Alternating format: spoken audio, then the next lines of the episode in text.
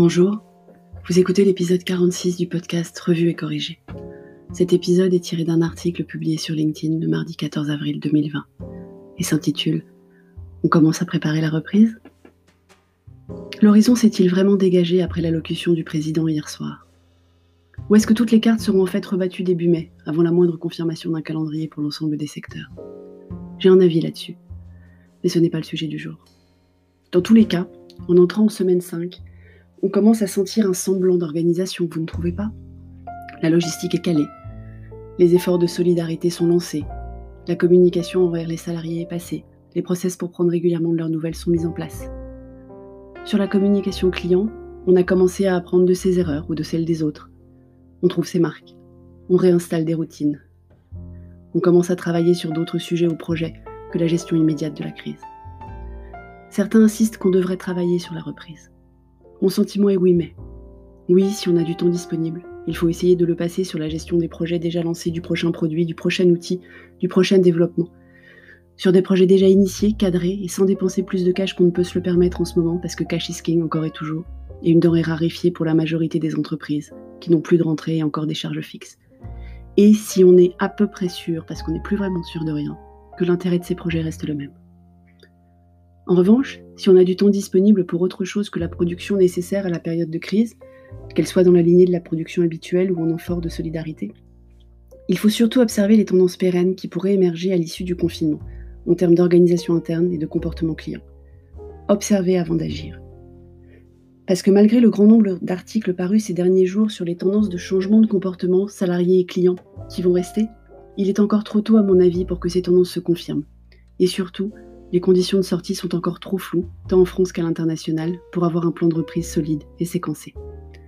Il est évidemment impossible dans un article de lister les éléments à observer de façon exhaustive, car ils vont varier selon votre raison d'être, votre rayonnement géographique, vos cibles clients, votre typologie de produits ou services, les talents à votre disposition, la situation dans laquelle vous vous trouvez actuellement, ralentissement ou arrêt total, votre capacité de trésorerie, on en revient quand même toujours au cash, et la durée même de la situation, qui peut être suffisamment courte pour que certaines tendances ne se pérennisent pas, ou suffisamment longue pour que ces tendances soient remplacées par d'autres.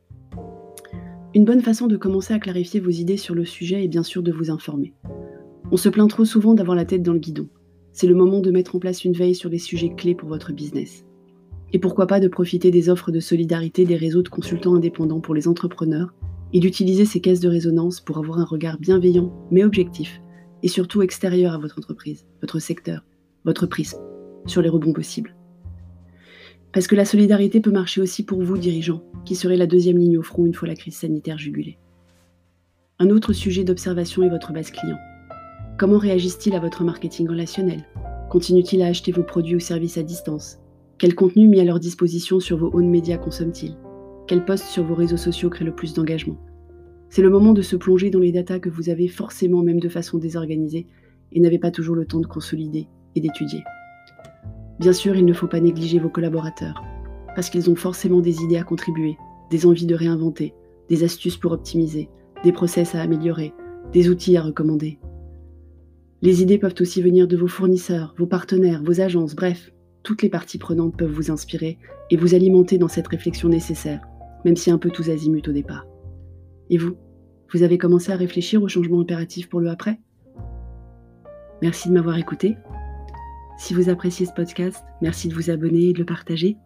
Et si vous l'écoutez sur une plateforme de balado-diffusion qui autorise les étoiles et les commentaires comme Apple, n'hésitez pas à m'en laisser.